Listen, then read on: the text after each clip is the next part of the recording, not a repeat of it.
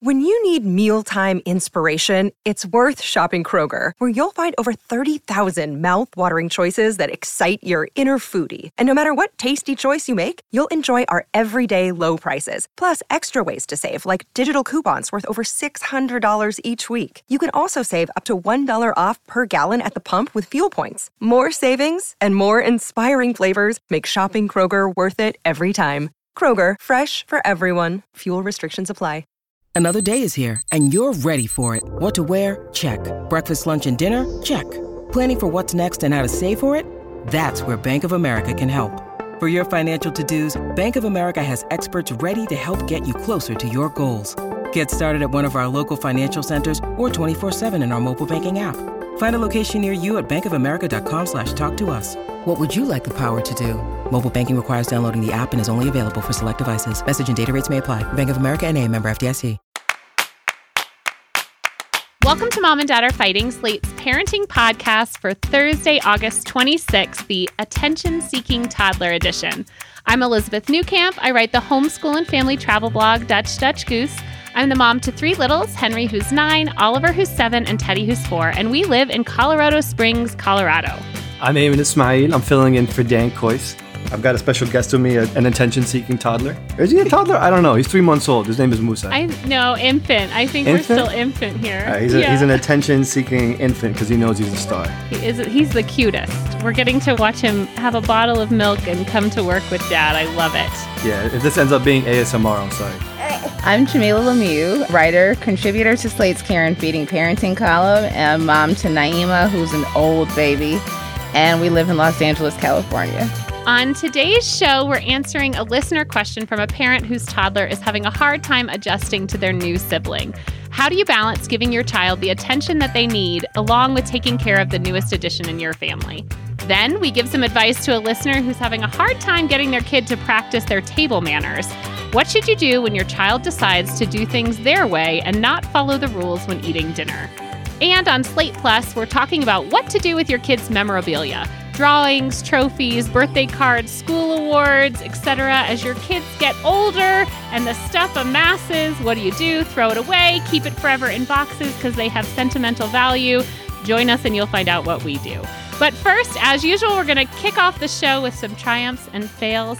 Ayman. Do you have a triumph or fail this week for us? Yeah, I got I got one that's mostly a triumph, but also a little bit of a fail. I um, mm.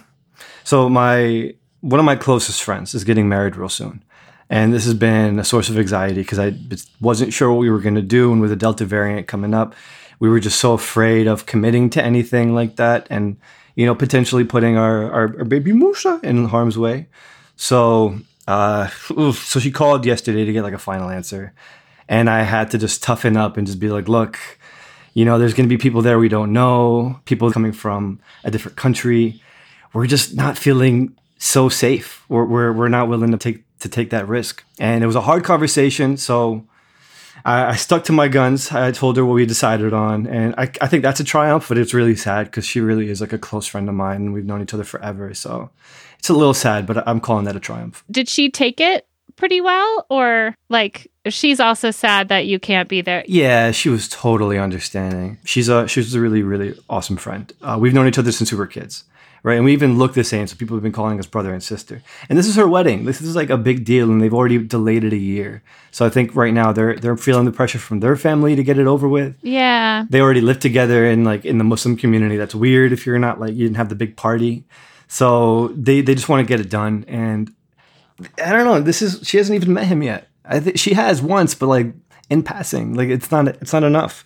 So it's just been tough trying to balance, you know, uh, the the rights that she has as her his aunt. You know, not blood related, but she's his aunt. So the rights that she has to to see him and to have him over at her wedding, with at the same time uh, not really being sure whether or not we could get COVID. We're all vaccinated. He might be because he has the antibodies. My wife got the vaccine when she was still pregnant with him, but still, we don't know, and, and we're not really crazy about taking a risk for for any reason, honestly. So we we stuck to our guns. It was sad, but I feel much better now. I feel like the weight's been lifted, so I'm happy. it's definitely a try. i think it's definitely a triumph like making those hard choices for the sake of your kids right like it's hard and i don't know i, I definitely think it's a triumph but you're right it's like a sad a sad it's it's a sad moment of our times, I think. It is. Yeah.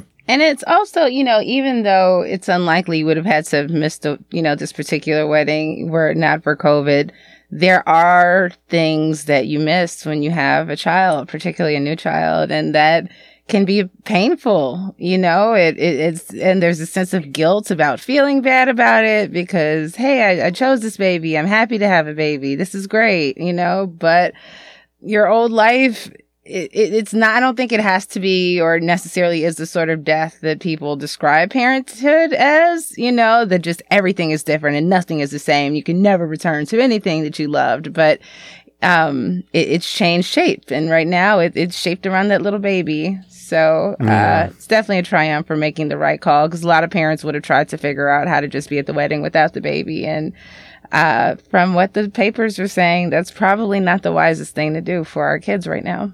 Yeah. And we got him a little tuxedo and everything, you know, like it, it would have been so cute. It would have been so cute. But you can still, like, are you going to take a picture still and send a note or like FaceTime? You know, I think doing something like that to include yourself in that memory and that like show of support can mean so much too. So definitely still put him in the text. That's such a good idea. I didn't even think of that. I was already thinking that that, that has already blown past us, but that's a good idea. No, never too late.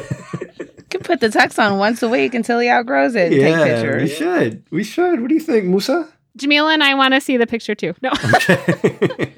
Subscribe to Slate Plus. you get to see it. yeah, exactly, exactly. The, we're the Musa fan club already. Um, Jamila, do you have a triumph or fail for us this week? Uh, I have a triumph. It was a hard one triumph. Last night, um, Naima had a homework assignment. She had to write a letter to her future self that is going to be sealed and opened on the last day of school. So it's supposed to be about her, you know, what she's looking forward to at the new school year and what her favorite, you know, what are the things you like the most? What are things you like the least? Kind of a silly, very standard issue, third grade, you know, top of the year assignment. And she just insists that she can't figure out how to do it. And I explained to her, you know, to the best of my ability, Naima is incredibly sophisticated, you know, so like, I don't entirely buy the I don't know how to do this, you know, concept. I think this was really I don't want to do it. Um, but after only about two hours of begging and threatening, Naima wrote a very lovely letter to herself. Uh, I guess the triumph is that one, it got done, and two, I didn't relent. I mean, I offered some guidance, and I definitely know, like, I made it pretty easy for her. You know, I was like, well, I'd say, but I didn't do it for her. I didn't, you know, I, I think she wanted me to sit down and kind of hold her hand through it. Mm. And I was nearby. I was cooking dinner. So it's not like she was in the house by herself or anything. But I was like, look, you have to be able to work independently. You know, like this is a, this is an age appropriate assignment. You're capable of this. I'm not gonna, you know, we're not baby stepsing this. You got it. And she hmm. got it. And she wrote a nice little letter to herself. And she felt very Aww. good about herself when she did it. That's amazing. I'm so proud of her. I know. That's great. I'm proud of you too, mom. Mm-hmm. it's so hard to not get involved, to like know where that line is and getting involved and not getting involved. Mm-hmm. Sometimes I'm like, homework is oppressive. Let me just do it so we can get it out the way. That's where my mind goes, you know? but I'm like, no, that doesn't work. She's going to feel so great when she opens it at the end of the semester, too. She will. She'll be very proud of herself. I have a fail from the starting back to school of me just like being I don't I like don't want to um blame this on my hair color, but it this chalks up to like a stereotypical blonde moment. Um, Henry got into the car. I've been picking him up and doing car line, and he gets into the car, and I'm like, "How's your day?" And he's like, "Oh, we had map testing today, maps testing," and I was like. Oh, I was like, well, you should have done great. Like we study maps all the time. Like, are they were they world maps? Were they US maps? And he is like in the back and he's like, ugh. He's like, you just don't get it. And I was like, did you did you like have to you know, like latitude and longitude? Was it like, you know, grid stuff? And he's like rolling his eyes at me. He won't even talk to me about it. And so I was like, maybe it was really hard. So we, we get home, like survive the 13 minute drive home, get home, and I'm on the phone with my friend who I homeschool with, my like best friend here. And I say to her, like, gosh, he doesn't usually have an attitude, but I asked him, he said he did this testing about maps today. And I asked him about that. And she's like, Elizabeth, uh, maps is the measure of academic progress. so he had like a standardized, standardized test, test. on math and reading. And so he went to school, did this, you know, all day. And then he gets into the car with me. And I have a million questions about maps. and I think he just was like, You idiot. I can't even deal with you. It never occurred to me when he said, I did maps testing today, that maps was an acronym. Uh, so I just feel like I'm so glad I didn't like text another parent or do something completely ridiculous. I'm just chalking it up to like, ah, homeschool mom, what does she know? You know, but uh, yes, no wonder he's annoyed at me. I started wondering when you said you asked again, he just wouldn't dignify you with an answer. I was like, maps, what it could have. I was like, well, they don't live in Minneapolis. yeah, Minneapolis, exactly. It just it never occurred to me either that they would like be tested without me having some knowledge of that. I mean, this shows how little I know about the US school system. Like I just assumed that I would get some kind of notification and they they apparently do this and then they give it midway through the year and at the end of the year and it's supposed to help show the progress the school is making. So it's not really used for much. I think it's used for like tracking his math and like what class he should be in. Um, and we're not really worried about a lot of that. I I just feel so bad. And now every time I think about it, I think, what an idiot. I'm like, they gave a whole day of geography testing. Like, you know, I thought it's an outdoor school. Maybe, maybe it's really That important. makes sense, maps. Uh, oh well. If I'm not mistaken, when we were kids, I think there was not only something that went home, but a lot of fanfare around standardized testing, you know, like that mm. you could not know that it was coming. It was, you know, I just remember there being an emphasis on make sure you eat breakfast tomorrow and make sure you're on time. The future of the school is in your head. They- exactly. Well, they have they have two days too at the end of this week that's like set aside for assessments. So I assumed that those were the days we'd be doing the assessments, not like I mean, I just you know, I'm sure there'll be many more moments like this because I really we dove in kind of headfirst to this school in the woods. Now I won't say without any prep. Like I felt like I was prepared and we made a good choice for him, but I don't think I really thought about a lot of the public school aspects and like preparing him for that. I guess I could say his triumph is like he didn't freak out at the test. He just took the test and he was like, I'm not worried about it. Uh, clearly there was some stress because I think that's in the car. You know, he was like, Look, I've been taking this test all day and now you're asking me questions that don't make any sense. you know, like I can't be bothered with you. All right. Well, with that, let's take care of some business. First, please subscribe to the show. It helps us out. The show will automatically show up in your feed, so it's good for you and for us. If you want even more of our show, you should become a Slate Plus member. You'll get a whole bunch of segments every single week. Here's a sneak peek of what you could hear today. You know, there's there's going to be sentimental things that like the idea of what's sentimental now is going to change. So a part of me just wants to hold on to everything and let Musa pick what he wants to keep and what he wants to trash. Because maybe down the line he's going to be like, "Oh wow, uh, mom, where did, where's my umbilical cord? Everybody in my class has it." I'll be like, "No, we didn't keep that." Not only will you get fun extra segments like that, but you'll even get bonus episodes for shows like Culture Gabfest and Big Mood Little Mood, and you get unlimited reading on the Slate website without ever hitting a paywall again. So if you want to support us and support Slate, sign up for Slate Plus. It's only $1 for the first month. Just go to slate.com slash mom and dad plus. Slate's parenting newsletter is the best place to be notified about all our parenting content, including Mom and Dad Are Fighting, Care and Feeding, and much more. You can get all of Slate's parenting content right in your inbox every week. Sign up at slate.com slash parenting email. But first, let's take a quick break. Hey, it's Kaley Cuoco for Priceline. Ready to go to your happy place for a happy price? Well, why didn't you say so? Just download the Priceline app right now and save up to 60% on hotels. So, whether it's Cousin Kevin's Kazoo concert in Kansas City, go Kevin, or Becky's Bachelorette Bash in Bermuda, you never have to miss a trip ever again. So, download the Priceline app today. Your savings are waiting. Go to your happy place for a happy price. Go to your happy price, Priceline. Families have a lot going on. Let OLLY help manage the mental load with new cognitive help supplements for everyone four and up, like delicious Lolly Focus Pops or Lolly Mellow Pops for kids. And for parents, try three new Brainy Chews to help you focus, chill out, or get energized. Find these cognitive health buddies for the whole fam at olly.com. That's O L L Y.com. These statements have not been evaluated by the Food and Drug Administration. This product is not intended to diagnose, treat, cure, or prevent any disease. And we're back. All right, on to our first listener question. It's being read as always by the fantastic Shasha Leonard. Dear Mom and Dad, we had a new baby nine months ago. It didn't occur to me that my four year old's behavior in the last half of the year may have had something to do with attention seeking while I am unavoidably busy with the new baby. She's also very loud and extra happy when she tries to play with the baby. My husband tried to put more attention on her, but I think my absence still has an impact. Does this phase go away? The new baby is a little sticky to me, breastfeeding and bed sharing and all that. I'm having a hard time sleep training him, making it even more impossible for me to pay attention and play with my daughter after school.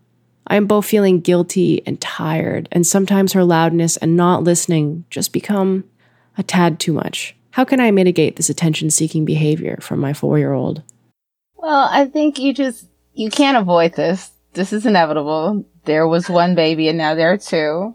When somebody is recast from being the youngest to the oldest, there's a bit of drama, uh, and, and change and upheaval in their little lives. You know, prior to your pregnancy, your little one was still really little, you know, and so it went from I can crawl all over you in theory and I can, you know, uh, dominate your time to later in the pregnancy, there may be being some rules around how you could climb all over mommy and, you know, you being tired to now this person is here and you're breastfeeding and I can't participate in that. Um, it, it, this is all to be expected. It's quite normal. Um, I think that you should figure out a way to have daily one-on-one time with your four-year-old it doesn't have to be an extended period. It could be that you're doing the bath and, you know, while your husband is occupied with the baby, um, that you have snack time one on one with her, but there needs to be a moment of bonding between the two of you, not the four of you,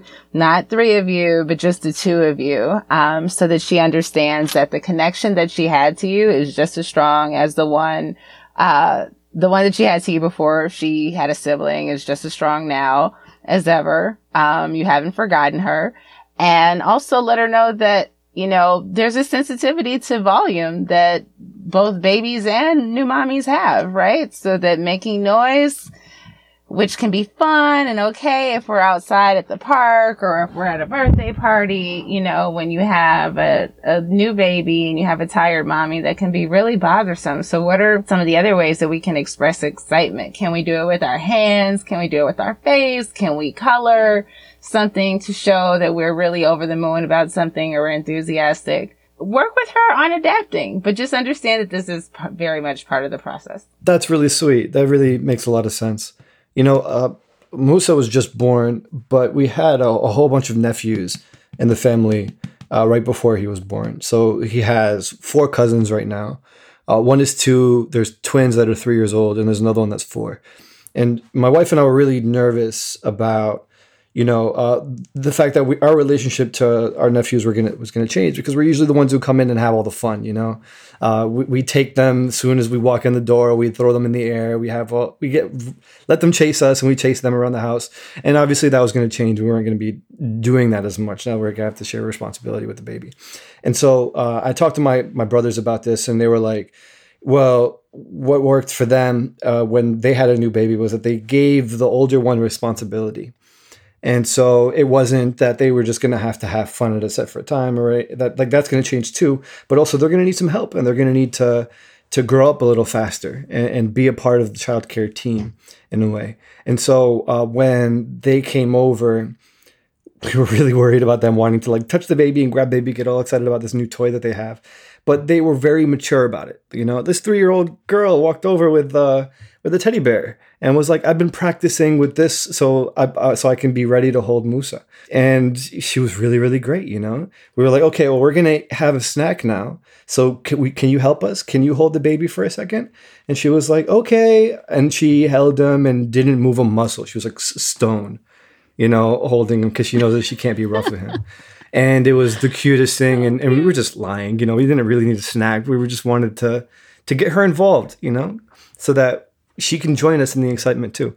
I don't know if that's helpful. I don't know if that's gonna work, but uh, it, it worked for us really nicely. I think that is amazing advice. Like that is one of the things I did with my kids when we brought home the other one is even just like moving baby stuff to a place where they can get it. So like they can go run and get your diapers, they can run and go get your um, wipes, like all of that kind of stuff, and then just like lathering them with praise when they bring it. Like, how could I have ever done this without you? Like your this your baby brother, baby sister, whatever is so excite, you know, like baby is so glad that you brought this for them, or like, do you know where their favorite toy is? Like things like that that only them as the the sibling will know. I think that um just makes them feel so special. One of the things we did was kind of teach Henry. He was two um, when I had Oliver, teach him to like help make my iced coffee that I like and like exactly how I like it. And so even though like another adult had to help him, it was like, you know, an adult would say, Well, how can I help you? It was like, Oh, I'd love this iced coffee, but Henry knows how to make it. And so then he would go and make it. And when he brought it to me, it was like, Well, this is something that he is doing for me that's special. I also think, though, like Jamila, your advice is absolutely right. This toddler is attention seeking because they need attention. Like four year olds need a lot of attention. And so you need to find time where you are doing something with her predictably every day or on a predictable schedule. I know you're tired, but have dad, have a friend, have whoever's there helping with the baby hold the baby, even if the baby cries. Like, even if the baby's crying, so that you can get 10 minutes of like, attention just like attention only on you to the point where like she'll she'll probably say like oh the baby's crying and you can say well dad can handle it to say like i uh, you are still important to me um and i just think like if the, if you had a friend and a new friend comes into the group, right? Like that's what you need from your friend is someone saying you're still important to me. Um, the other thing that really worked for me is making what I called a breastfeeding basket. And it had like special things in it that either I could do with um, the little kids that didn't take a lot of my attention. So, like, um, I put a little thing in there for like cards for different things we could have Alexa play, like a story we could listen to together, or like a little game that they could play sitting right next to me so that that breastfeeding time didn't feel like, especially in the, you know, when it, it, at some point it feels so frequent, like you're always breastfeeding.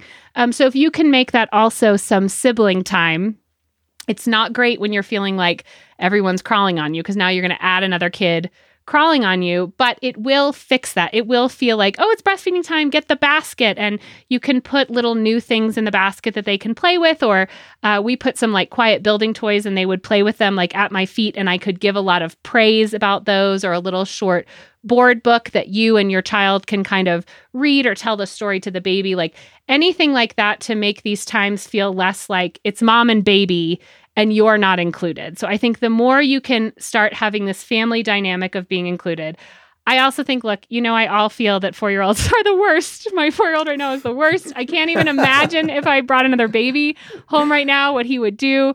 Um, they do start to see their their siblings like less as as like they want to play with them more and the baby will be able to do more. And that takes less pressure off of like well i always need to be there. And this is about mom's attention. But i i think even even as you get older like between siblings sometimes it's all about who's getting the attention and how do you make each person feel loved. So if you can find something that your 4-year-old just like really feels fills her bucket and that, that could be a walk, it could be playing, it could be book reading at night, it could be you doing bath or you doing this and make sure that that is a priority for you. I I think that will help.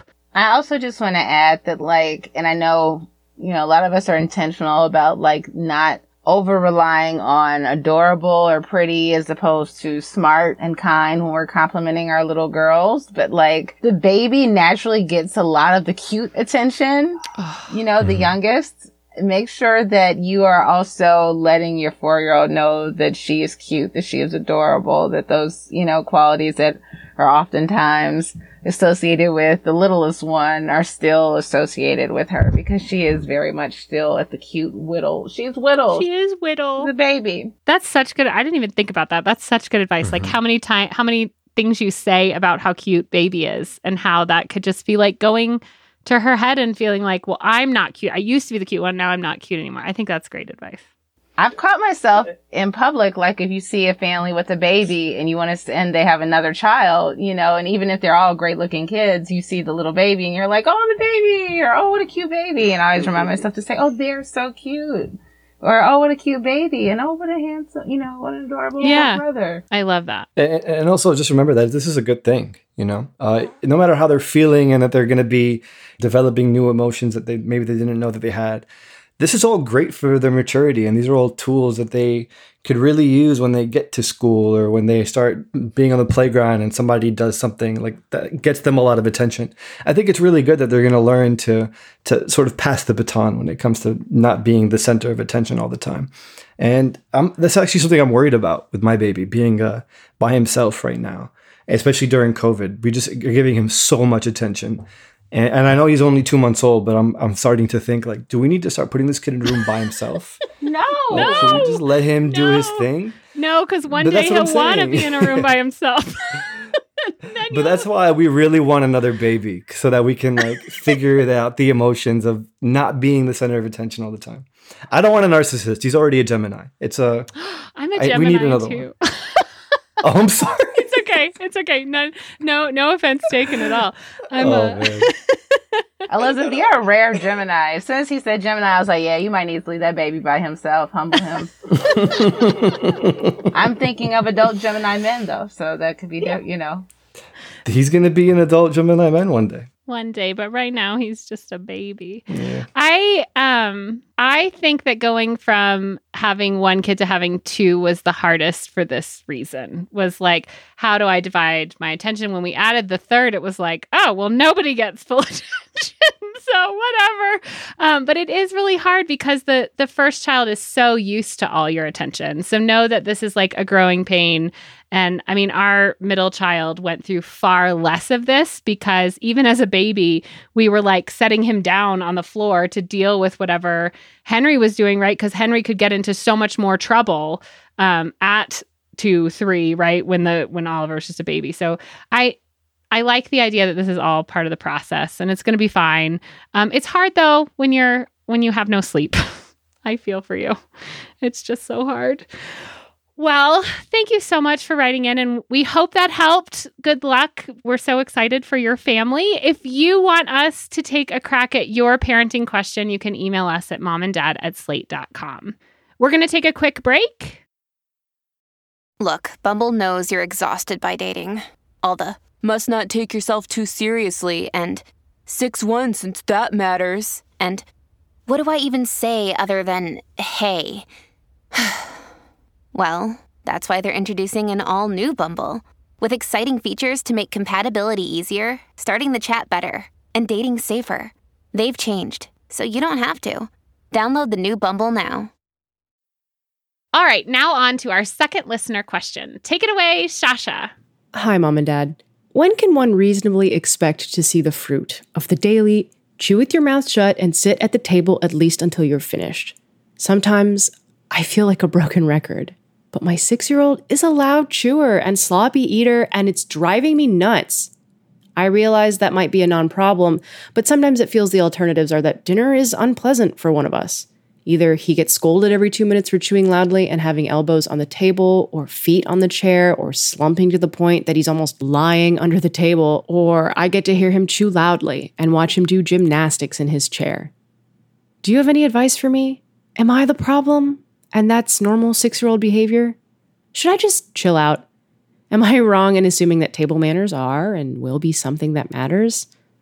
I'm aware that in the greater scheme of things, this is a minor issue, but I'd really appreciate some outside perspective. You guys, this sounds so much like Oliver. like, Jeff, Jeff, did you write this? oh, it's hilarious. You know, um, my my dad, my nephew's grandfather, is obsessed with making sure that all of the people in his family eat with their right hands, and it's based on uh, this like part of the prophet's life in Islam where he only ate with his right hand and you're supposed to want to be like him so you have to eat with your right hand. But one of his uh, his grandkids is left-handed and so he keeps habitually eating with his left hand because that's his dominant hand. Yeah. So his method was a bad one. He was just like every time he put the fork into the left hand he would just like scream across the table adam eat with your right hand! And he would like get shocked and and switch hands real quick uh, it worked, but I think there's there's got to be an easier way to do this, and and I don't know, maybe passive aggressiveness would work here, where the, every time he he's chewing loudly, just be like, all right, well, we're just gonna get up from the table and eat somewhere else because we don't want to bear with this. I don't know. That that seems to work out for me in my my adult life. Would that work for a six year old? You know, your six year old is being very on brand for six. This is kind of what they do. This is the time, like, this is this is kind of like asking, am, am I going to have to teach my little one how to tie their shoes? Or they, at some point, are they just going to figure this out? It's like, no, this is the time period in which meals suck. Going to restaurants is embarrassing. Um, but you just have to continue to remind them. Like, there's some things that you won't have to say a lot of times. I don't know what they are. Um, but when it comes to table manners, be prepared to be an, uh, an endless I don't know, something that repeats itself. A parent. You know, this is like high touch parenting is eating at the table. So all you can do is talk about why it's bothersome. You know, sometimes we just tell our kids, don't do this or do it this way because like, so they should understand that, you know, if you don't pay care, if you're not careful with your utensils, that you could get a lot of crumbs on the floor and crumbs can lead to bugs or just a sticky, dirty floor. Or if you have a pet, they could be eating or just all these reasons that you wouldn't want to have food and shit all over. You know, like it seems like you shouldn't have to explain this to somebody that just the idea of like food being everywhere on its own just kind of seems unpleasant, but that's how kids eat. So it's like, this isn't unpleasant at all crumbs everywhere, you know? Um, but to make sure that you're not just saying, do it this way, but that you're like every step of the way emphasizing why. And like, maybe there can be some goals and not just affirmation, but like some incentives. So like, if you can, you know, if we can have a low mess dinner or, you know, where you attempt to use your fork and your spoon for everything, then we can go to your favorite restaurant next week, you know, or like, we're practicing this at home. You know, we're working our way up to going out and doing this in front of other people. I think that's really great advice. The explaining why and the uh, just reminding. I think, again, this is just like part of parenting. I will say that so for Oliver, um, his inability to sit up at the table was one of the first like things we noticed and eventually got evaluated to find out that he has some core strength issues. So I'm definitely not saying I think this is like very normal behavior. I see lots of our friends doing this, but if you're noticing like he can't really ever sit up and it seems kind of like tired, I mean, that Oliver will just like lean on everything because he can't really hold his body up. And so he's in some uh, physical therapy to work on that. But I do think like the best thing to do is to come up with a way to remind you're going to have to just nag them. But if you can come up in a way that doesn't make mealtime feel awful. Because I, I mean that's what i'm kind of worried about from the letter is like is mealtime is becoming something that no one wants to be at. And i worry about that both for like if this is your family time together and also like just healthy eating habits and having a healthy environment around food can you come up with either just like a code word or just like a simple reminder? Even if you're saying it a lot something that you just sort of say and and move on so that they're making that correction with the messiness, they have to help clean up. At six, they're old enough to help clean up. That's the thing that has made the biggest difference with Oliver is that when everyone else clears the table, he still has to sweep underneath his area. And that I think is what finally got through to him was like he's losing 10 minutes of after dinner time to having to clean up his mess. Whereas if he just like leaned forward over the plate. You know, it wouldn't that then he doesn't have to do that because a little crumbs, it's okay, like I'll get it. But when you're making such a big mess. So I think if you can incorporate them um, into that. The other thing I was thinking with like the chewing with your mouth open is like maybe giving them a mirror to let them see what it looks like when they're chewing with their mouth open. That I, I'm a little worried that that could make it worse. But I, think, think like explaining, Jamilah, you mentioned like explaining why they need to do this, and I think that's important. Do you guys think that she she kind of at the letter writer kind of asks like are table manners important? Do you guys think table manners are important? Yes, a hundred percent. Oh my god. Yeah, no, it, it, it's a, it's important. I mean, I think people are not as hung up on etiquette, you know, dining etiquette as they once were. You know, like so if you take your kid out to dinner and they put their elbow on the table, you know, people are not gonna look at you like you're a bad mom, but they do expect that your kid is gonna at least try to keep their mouth closed and not like you spray everybody with French fry bits when they talk.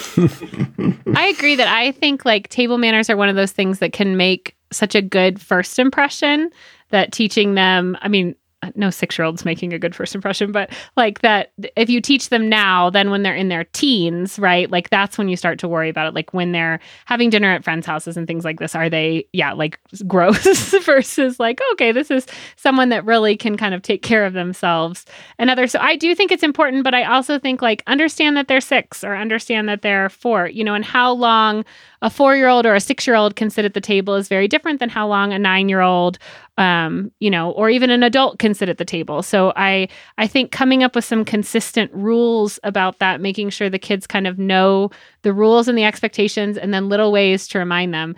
I can um, remember my mom telling me four on the floor at the table, like about because I was notorious for leaning back on my chair so that there were just two of the legs. And I think like for years, dinner was like four on the floor. Oh, okay. You know, like in two minutes later, four on the floor. Oh, okay. Because it becomes such a habit. Like some of this is just that it becomes a habit. And so the only way to correct a habit, if you wanted to correct something yourself, you know, you have to like constantly remind yourself that you're doing it. So I think try to come up with a, a fun way where you're not where you're not uh ruining your whole meal time but you're also making that correction Yeah, but but I really want to echo Elizabeth's point. It's like don't be too hard on yourself. You know, uh, a six year old is a six year old, and they're just going to do what six year olds too. And in a lot of cases, telling them to do something is going to encourage them to do the opposite because they they want their freedom and they want their independence. So it's just a matter of maybe uh, you know getting them to understand that it's just not cute and and that it's not fun and uh, it's nobody really enjoys that. Maybe that's the a clear cut way of getting to his head. that's a great yeah Obnoxious is a difficult concept for kids to understand, but it's an important one to start trying to introduce that like this isn't just wrong because someone says it's wrong. Like that people will be bothered by you doing this. Like this is gross. I like the mirror idea. yeah Oh, that might backfire. That might backfire. Though. we want to know if you tried the mirror idea we want to know did it work or did it backfire right. Or was he excited by it? Maybe i'll try it with oliver and report back. Well as usual there's the advice we have for you. If you have an update at some point if you tried any of these or you tried something out please let us know. We always love getting updates. To the rest of our listeners out there are you looking for some excellent parenting advice? Well that's what we try to do here. So please email us at momanddad at slate.com or post it to the facebook group. Now it's time for this segment of the show where we give recommendations. Jamilah what do you have for us I am recommending a documentary uh, by a friend of mine, Shantrelle Lewis, that's streaming on Netflix right now called In Our Mother's Gardens. It was released earlier this year, right around Mother's Day, and it's about black women and their relationship to their mothers. And it's just a really beautiful look at, she talks to about, let's say 10 or 12, maybe about 10 women about their matrilineal histories and um, some of them trace their families back to South Africa and Cuba, and some of the women um, have families that were primarily from the southern United States. And it's just a really beautiful look at these deeply complicated, deeply powerful relationships um, between women and their mothers and black women and their mothers in particular. It's really nice. So it's streaming now on Netflix. Uh, and it's called In Our Mother's Gardens. Is it like watch it with your kid or like watch it? Your kids alone? might be a little bit like this is boring, but Naima was into it. Yeah. Um, but I think that also was- it was a mother daughter thing. You know what I mean, yeah, like yeah. a girl thing. Um, Yeah, yeah, but yeah. I, I, I, yeah. So I should watch it alone, but listeners with daughters, gather your children around. Listeners with daughters. Yeah, it does feel like a daughter uh, moment. That sounds really, really nice. All right. Ayman. What do you have for us? So I want to recommend for every new father out there uh, the subreddit called Daddit, D A D D I T. It's amazing. Uh, it's for single dads, new dads, stepdads, tall dads, short dads, anybody. Uh, it's it's been really amazing for me as a resource to just go and read about what other dads are going through, especially in quarantine. It could feel very isolating, and I'm the the first person in my friend group to get, have a kid. So it's it's really hard for me to find other new dads to talk to. And, and I do have siblings. Other uh, my brothers have kids, but it's just not the same because they just have so much advice, and it just can make me feel like I'm doing so much wrong. Uh, but I found this particular subreddit to be really helpful in the sense where there's a lot of re- positive reinforcement. Um, I've been posting under a fake name because I'm scared, but there's a lot of really positive reinforcement and people saying it's okay. I've done this. I've done that. I was really worried, for example, about um, Musa's n- not drinking as much milk very when at the very very beginning of his life. You know, I had read all these books on how much they should be drinking and how often and when, and it just he wasn't meeting those that those metrics. And so I, I went on to see like what other dads were experiencing, and it's something that I think every every dad in this subreddit experienced. Where they did the research, they tried to be prepared, they wanted to be a good dad, but then it just didn't match their lived experience. So, yeah, I, I recommend that forum or any forum like it. Really, it's really helpful. That's so nice. I feel like we talk a lot about like communities for moms, but not necessarily like the support communities for dads. And especially during COVID when we're like more at home and just like even just like the world has shrunk. I I think that's a great recommendation. Yeah. Just to not feel alone. Like so much of parenting is is like trying to not feel alone. Yeah, there's certain things that only other dads can tell you because it's stuff that might be too dumb for moms, you know. Uh, but I think a dad community is valuable. I love. I think that's so great. Um, I am recommending a graphic novel that Henry picked out at school and loved it. It's called American Born Chinese by Gene Yang. And he brought it home and I picked it up because it had all those, like, you know, this has won all these awards on the front um, of it. And so I was like, huh, I wonder what this is. But it turns out it is this, like, very funny and entertaining um, read. The illustrations are just like so beautiful. And it handles issues of like identity stereotyping bullying racism. It was this amazing jumping off point for a discussion about something that like we've talked about racism but we hadn't necessarily talked about racism with um, chinese or with like asian cultures. And and i was amazed that when he i was asking him about it and um, it not only is it like a great story, but it's kind of like three different stories, and in the end they come together into one big story. But one of the stories, they the author has like flipped the stereotype of monkeys to be this like mythological monkey hero. And Henry said to me, "Are they using a monkey because people used to call you know Chinese people monkeys?" And I was like yes like let's talk about this like why what you know because that is what the book like sort of tries to talk about and turn on their head. Um, and of course the the author is writing some of this from personal experience and things that have happened in his live experience but it was this really great kind of using uh, like humor to talk about these racist things that happened and one watching the author kind of turn it on its head but also creating this jumping off point to talk about talk about that. So I don't know. I thought it was like a wonderful book that he picked up on his own. Um, and and really good discussion in the car. Unlike my maps discussion, it was a wonderful discussion on his way back to school um, to return the book. So I thought that was great. Well, that is it for our show. One last time, if you have a question for us, email us at momanddad at slate.com or post it to the Slate Parenting Facebook group. Just search for Slate Parenting. Mom and Are Fighting were produced this week by Jasmine Ellis and Asha Saluja. For Ayman Ismail and Jamilah Lemieux, and of course our special guest, Baby Musa, I'm Elizabeth Newcamp. Thanks for listening.